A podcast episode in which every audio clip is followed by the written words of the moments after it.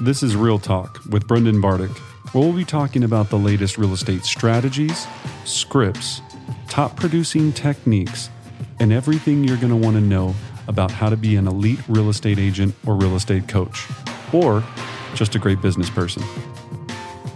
Welcome back to another episode of Real Talk. I am Brendan Bartik with Brendan Bartik Real Estate Coaching, where our mission is to train the most elite real estate agents and coaches on earth. Today, I'm going to be taking you through my top 10 strategies that will get your buyer's offer accepted now, I've received thousands of offers from buyers agents over the course of my career, uh, you know, selling over a billion dollars in real estate, thousands of listings. And what I've learned is not only from myself, but other top listing agents across the country is what they look for in offers to explain to their sellers which one is going to get to the finish line and which one is going to be the best overall situation for the seller to move forward and have a successful closing. So I'm going to go through those 10 with you. Uh, stick around to the very end. I've got a, a pro tip there that I'm going to tie this all together with. So, so let's start with number one. Number one is appraisal gap coverage.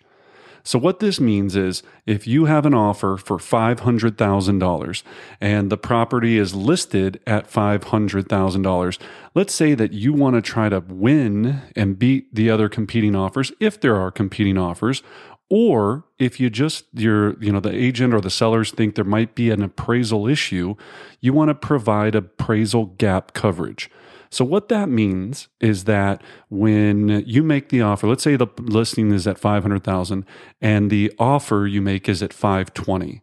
You can put in gap coverage that says, look, whatever the appraisal comes in at, we're going to cover that $20,000 difference.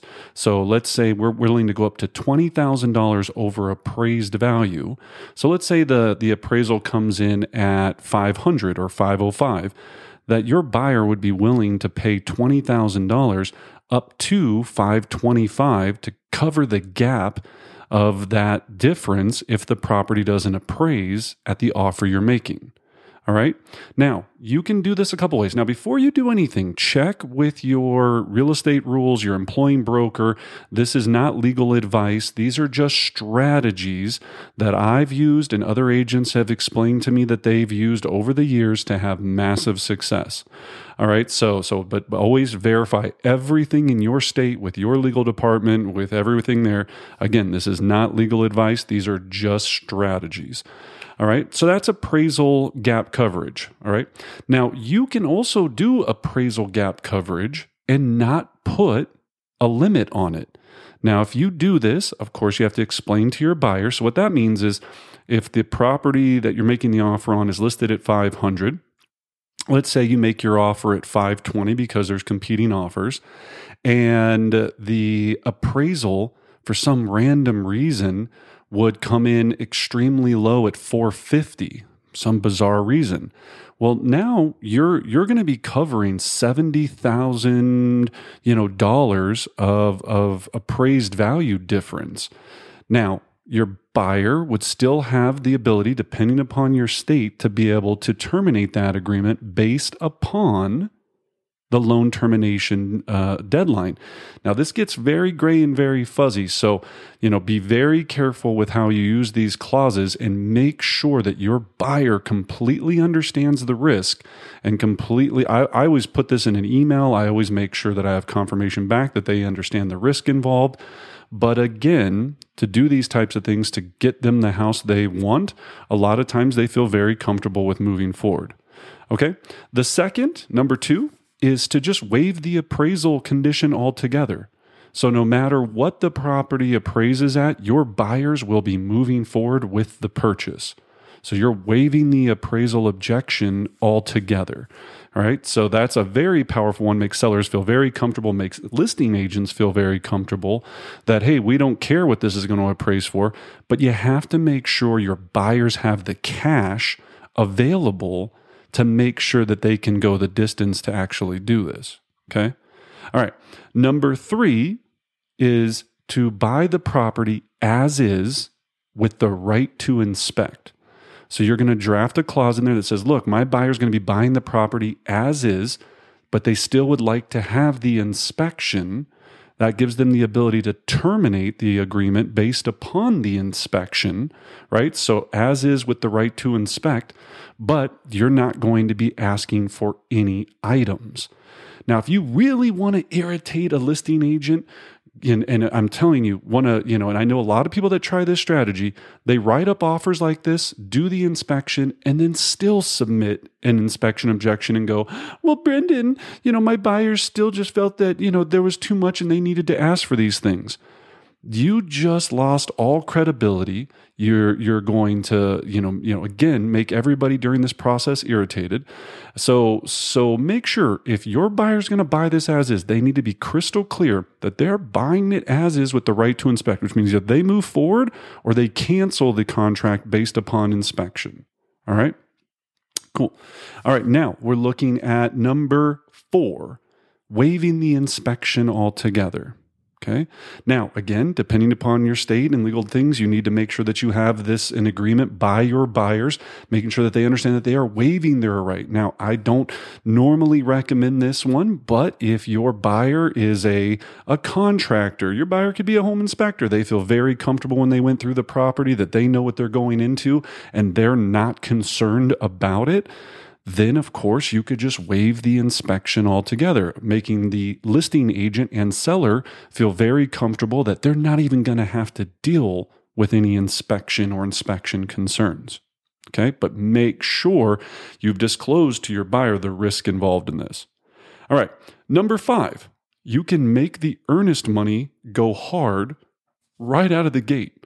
So let's say that the, the earnest money is $10,000 you can just say, look, we're, we're not playing around. No matter what happens, you sign this agreement today and everything else executes to the contract per what we've laid out.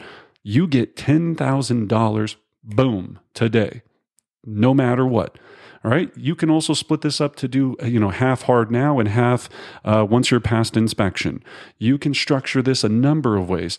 The seller wants peace of mind and they want to know that you have skin in the game so that they can feel comfortable to start planning what they need to do to move forward on the next purchase of their next home or you know whatever it is that they're doing with their their future. They just need to have security and cash equals security. Okay so again but you need to make sure you advise the risk all right now, you could double or triple the earnest money amount not necessarily making it go hard. So, number six, double or triple the earnest money uh, amount. So, let's say that it's 10,000 and your buyers have the cash, put it at 30,000. So, when your offer goes up against someone else, even though it's non refundable, sellers love and, and agents love to see that, okay, hey, for whatever it is, even though it's still, you know, still refundable, that they go, wow, they're really serious. They're putting 30,000 down where this other offer is only putting $10,000 down. All right. So that's a big difference in the eyes of a seller and feeling more secure, even though the perception is that that money's still pretty much refundable based upon inspections and appraisals and a number of other things, depending upon how your contracts work in your state. Okay. Uh, number seven, you can offer a lease back for free or at low cost, what we call a post occupancy. So, this way, you make your offer and you say that the seller can stay in the home after closing for an additional 30, 60, sometimes even up to 90 days. That way, that they can sell their home and then they can go ahead and have cash to buy their next home or if they're a little bit uh, older and they have a lot of furniture or there's all kind of things there's not a seller out there that doesn't like to have cash in hand feel secure about the closing and then be able to move out. Instead of having to stress you know some of you agents write two days of loan condition deadlines before the closing date. Well that doesn't give anyone any peace of mind puts the seller under a great deal of distress and they don't feel comfortable with that so if you want to get your offer accepted, find out what the seller's needs are and provide that convenience to them. A lot of times, time and terms can be more valuable than cash. right? Now, imagine, but your buyer would still, you know, your buyer needs to be able to stay in their lease or in their current home for X amount of period of time. But for a lot of people, that works out, right? It does. Number eight, keep the contract clean. What I mean about this is I've seen so many contracts written where the agent goes into the additional provisions and starts rattling off all kind of demands. Seller will have property professionally cleaned by day of closing. Seller will do this. Seller will do that. Seller will do this. They ask for every uh, thing in the property under the sun. So, you know, seller will include this, this, this, this, this right? If you want your offer to get accepted and you're in a competing offer situation, you want to make that offer as clean as possible. The less requests, make sure the exclusions, double check with the listing agent. Call the listing agent and say, "Look, I know it says the washer and dryer is included. I just want to double, you know, make sure that that is correct." Yeah, yeah, no, that's right cuz sometimes agents make mistakes. Uh, you know, alert, agents make mistakes when they put things into the MLS and you'll draft up this perfect offer offer just copying everything out of the MLS, then the seller or the agent gets in and he goes, "Oh, I'm sorry. Yeah, I didn't realize. I totally didn't mean to put that the washer and dryer was included." The sellers don't want to include that. So we're going to counter you back with that. Or who knows what could happen. So you have to speak to the listing agent, find out all the details perfect, make sure it's clean, and then leave everything else out of the agreement that is going to annoy them. Okay? Keep it clean is number eight. Number nine, when you go to submit the offer, make sure every single thing is in one email. Of course, by now, if you're not using digital signature, gosh, get figure it out. Get get with the times. Figure out how to use digital signatures. You know, everything should be electronic contracts at this point. If you're not doing that, then figure out how to get there in your area. Eh, that just has to happen. Okay? Then upload copy of the earnest money if that's what's traditional in your area. Upload the pre-qualification letter into the the digital contract system. Uh, so the the prequal letter with the address and the price that you're making the offer at, or the price that you're saying that your buyers are willing to go up to if they're able to, if it's a competing offer situation. All right. So make sure you do that. Okay. So all in one email. Don't send three different emails going, here's the letter, here's the earnest money, here's a, a, a, a, picture of their family and the cat and the dog and all this. One clean email that highlights the details of why your offer is so valuable. So, bullet point, boom, boom, boom. My offer has this, this, this, this. I really look forward to working with you. If there's anything we can do to make this a win win situation for your seller or a winning situation for your seller, please let me know. Um, and, you know, I look forward to speaking with you. Simple, clean, all in one email. Number 10 is an escalation clause. All right. So now every state's different. Some, you know, you know, have all kind of different rules on this, but an escalation clause basically states that when you go to submit an offer, if it's a competing offer situation, that your offer will beat all the other offers by said amount up to usually a certain price. So again, back to the the 500,000. So if it's listed at 500, uh, listing agent goes, look, we're, we're going to have competing offers. Submit your highest and best offers by Monday at noon. All right. You could submit an offer at 500,000 with an escalation clause that says we'll beat any competing offer by $1,001 not to exceed $520,000. All right. That's how you can structure that. Um, and you can also make sure you have verbiage that says that it has to be a verified offer. Talk to your broker, talk to your office about what those clauses look like. If you have question about our additional provision clauses and things that we utilize, feel free to uh, email me at brendan at brendanbartik.com or feel free to go to our uh, website, brendanbartik.com. Uh, we have tons of resources on there. Check out our Facebook, our private Facebook group where we post things like this almost on a daily basis. So, Brendan Bartik Real Estate Coaching Facebook group asked to asked to be a, a member of that. And um, as we're as we're looking at those things, so that escalation clause. Now, you can also do an uncapped escalation clause. Again, you've got to make sure your buyers. So instead of saying we'll go up to 520, you just leave it uncapped so you can beat any offer out there. And then make sure after you go under contract, depending upon the other clauses you utilized, you could always explain to your buyer that they still have the ability to decide if they want to move forward based upon inspection and all of these other possible ways out if necessary. All right. So those are 10 amazing strategies that you can utilize to get your offer accepted. All right. So, again, I'm just going to go through them just one more. Appraisal gap coverage, number one. Number two, waive the appraisal. Number three, as is with the right to inspect. Number four, waive the inspection. Number five, make the earnest money hard. Number six, double or triple the earnest money. Number seven, offer a lease back for free or for a very low amount, depending upon cost and or days. So 30, 60, 90, or you could do it for 30 days for free, or you could do it for 30 days for 500 bucks. Just depends. But again, the more advantageous it looks to the seller, the better off you'll be. All right. Keep number eight, keep it clean don't put a lot of garbage in there and find out from the listing agent, exa- listing agent exactly what needs to be in there. All right. Number nine, all in one email.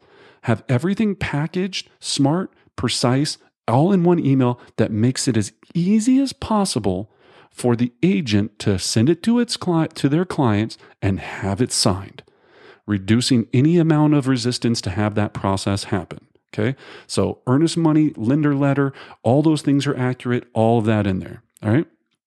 And then number 10, escalation clause. If you're in a competing offer situation, you can do capped or uncapped escalation clause stating that you'll beat any offer by X amount.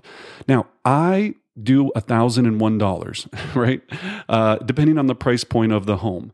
Uh, I just like that fact. I think it's kind of funny. And if a lot of people are doing, hey, we'll beat any offer by 500, 1,000, you never know that that $1,001 might work. You could do a 1,050. You could do 1,100.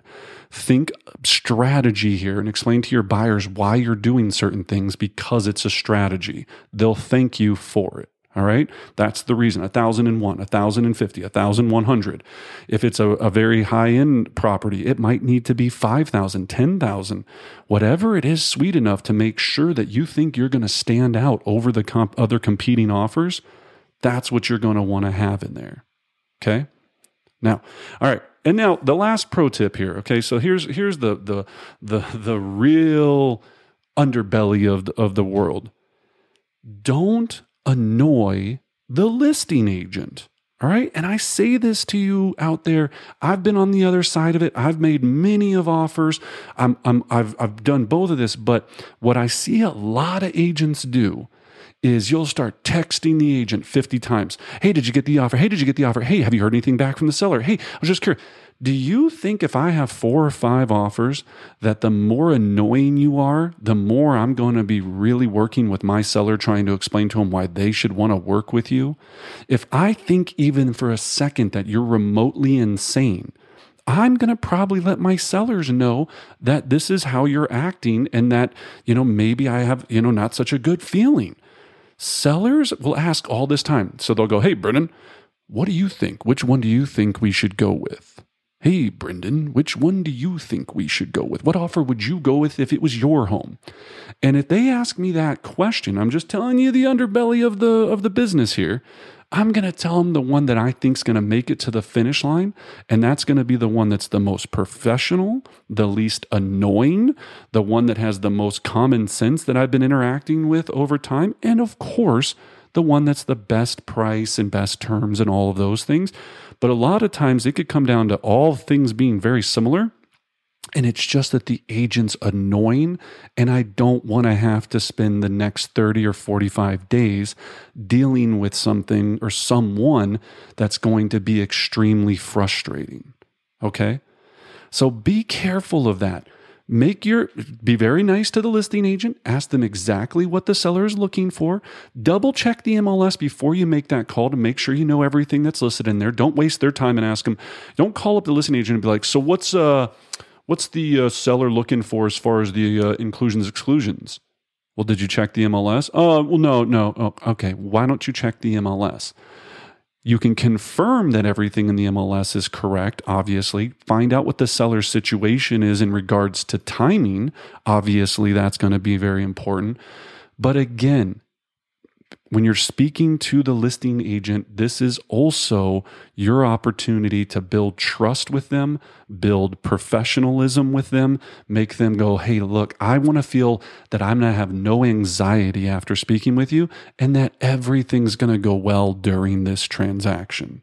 So, pro tip don't annoy the agent. Make your best offer, get all the information, and then wait and then that's that's the best that you can do. If you think that going every five seconds hey did you get the, hey yes you can confirm that i've received the offer put that in your email and ask for confirmation. In most digital technology you can put that there's a, re, read receipt when they open it uh, and a number of other things. So feel free to verify that i received it because you are correct. If i receive 10 15 offers you might get lost in the sauce. You don't want that to happen you can ask for that, but not every hour going, so did your seller make a decision yet? So what do you think? Do we have a shot? So, hey, do you think we're going to do this? You're not going to win. All right. So I hope this was helpful.